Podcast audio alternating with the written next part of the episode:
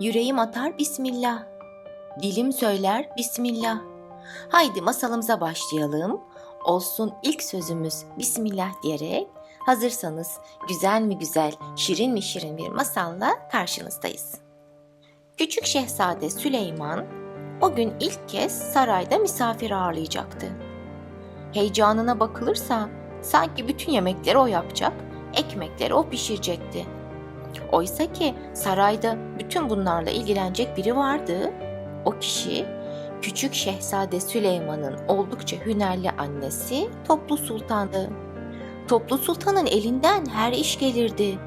Kısa sürede sarayın bütün işlerini tek başına halleder, kimseye yük olmazdı. Sorumluluklarını vaktinde yaptığı için işlerini erkenden bitirir, oğluyla sarayın bahçesinde top oynardı. İşte bundan dolayı ona Toplu Sultan diyorlardı.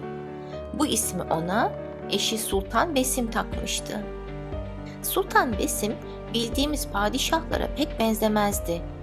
Örneğin ne zaman sefere çıkacak olsa bir ata değil, Akide isimli turuncu yeleli bir aslanı vardı ona binerdi. Zaten Akide sarayın ahırındaki tek hayvandı. Atlar bir aslanla birlikte yaşamayı pek istemiyordu. Bu yüzden padişahın bir atı yoktu, yalnızca aslanı Akide vardı. Sultan Besim günlerden bir gün yeni kitaplar fethetmek için çıktığı son seferine küçük Şehzade Süleyman'ı da götürmüştü. Şehzade Süleyman o seferden pek çok ganimetle dönmüş, saray kütüphanesini masal ve öykü kitaplarıyla doldurmuştu. İşte o seferde tanışmıştı Prens Ahmet ile. Annesinin yaptığı harika yemeklerden tatması için Prens Ahmet'i de saraya davet etmişti. Davete eli boş gitmek olur mu hiç?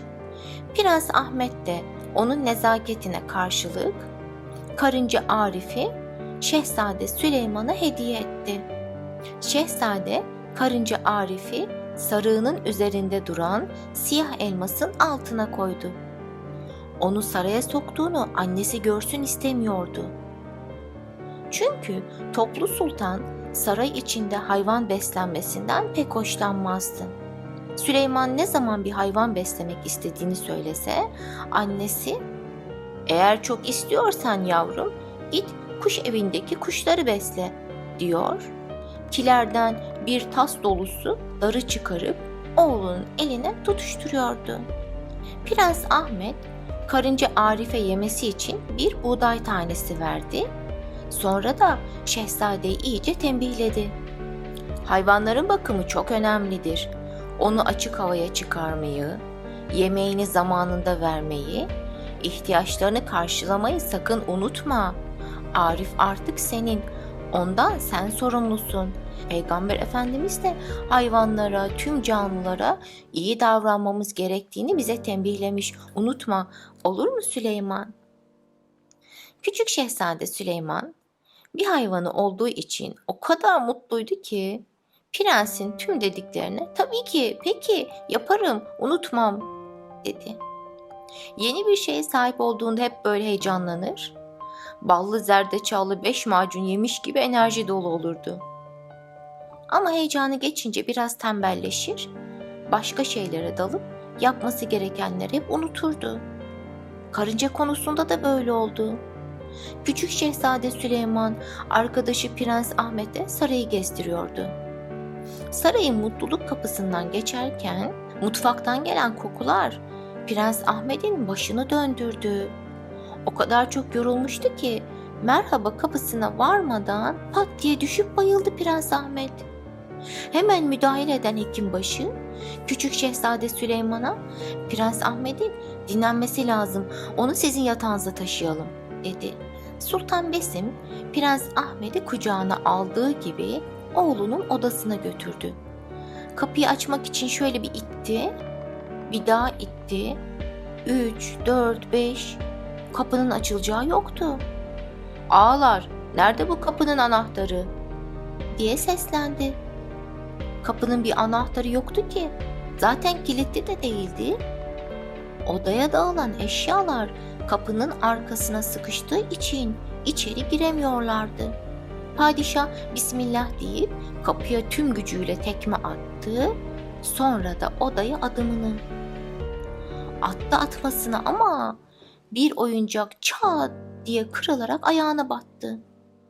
Sultan Besim acıyla yüzünü buruşturdu. Bir an evvel Prens Ahmet'i yatağa yatırıp ayağını ovalamak istiyordu. Ama bu mümkün görünmüyordu. Yalnız oda değil, yatak da darmadağınıktı. Kıyafetler, kalemler, kitaplarla her taraf kaplıydı. Küçük Şehzade Süleyman her şey ortada olunca istediğini rahatça bulabildiği için odasını toplamazdı. Odasına ziyaretçi de pek kabul etmezdi. Ama şimdi saray halkının çoğu odasındaydı. Neyse ki prens o sırada gözlerini açtı. Bunun üzerine herkes odadan çıkıp sofraya yöneldi. Yemeğini yiyen Prens Ahmet kendine geldi. Artık oyun oynamak için bahçeye inebilirlerdi. Baş başa kaldıklarında Prens Ahmet küçük şehzade Süleyman'a karınca Arif'i sordu. Süleyman yo deyip elini başına vurdu. O vurunca ah diye bir ses duyuldu. Dikkat etsene az daha beni eziyordun.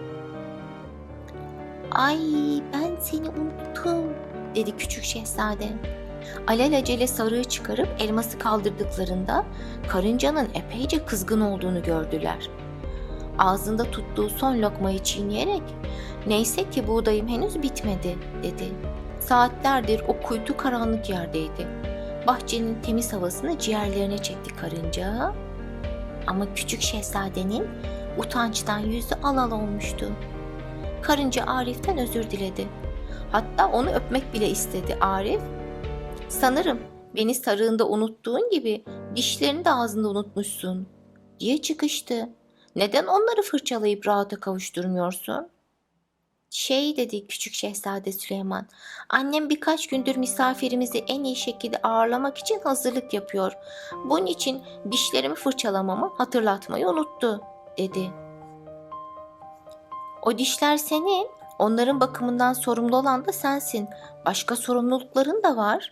Mesela karnın doyar doymaz oyuna koşacağına tabağını mutfağa taşıyıp annene yardımcı olabilirsin. Karınca Arif haklıydı. Prens Ahmet hala yardım edebileceklerini söyledi. Koşarak giderlerse toplu sultana yardım edebilirlerdi. Hatta belki sonrasında şehzadenin odasını da toplayabilirlerdi. Akşam gün batarken saraydaki herkesin keyfi yerindeydi. Şehzade ve prensin yardımıyla toplu sultanın işleri erkenden bitince o da çocuklara lokma tatlısı yapabildi. Çocuklar lokmalarını afiyetle yediler. Sultan Besim oğlunun odasını toplamasını takdir ederek Prens Ahmet'le birlikte aslanı Akide'ye binmelerine izin verdi.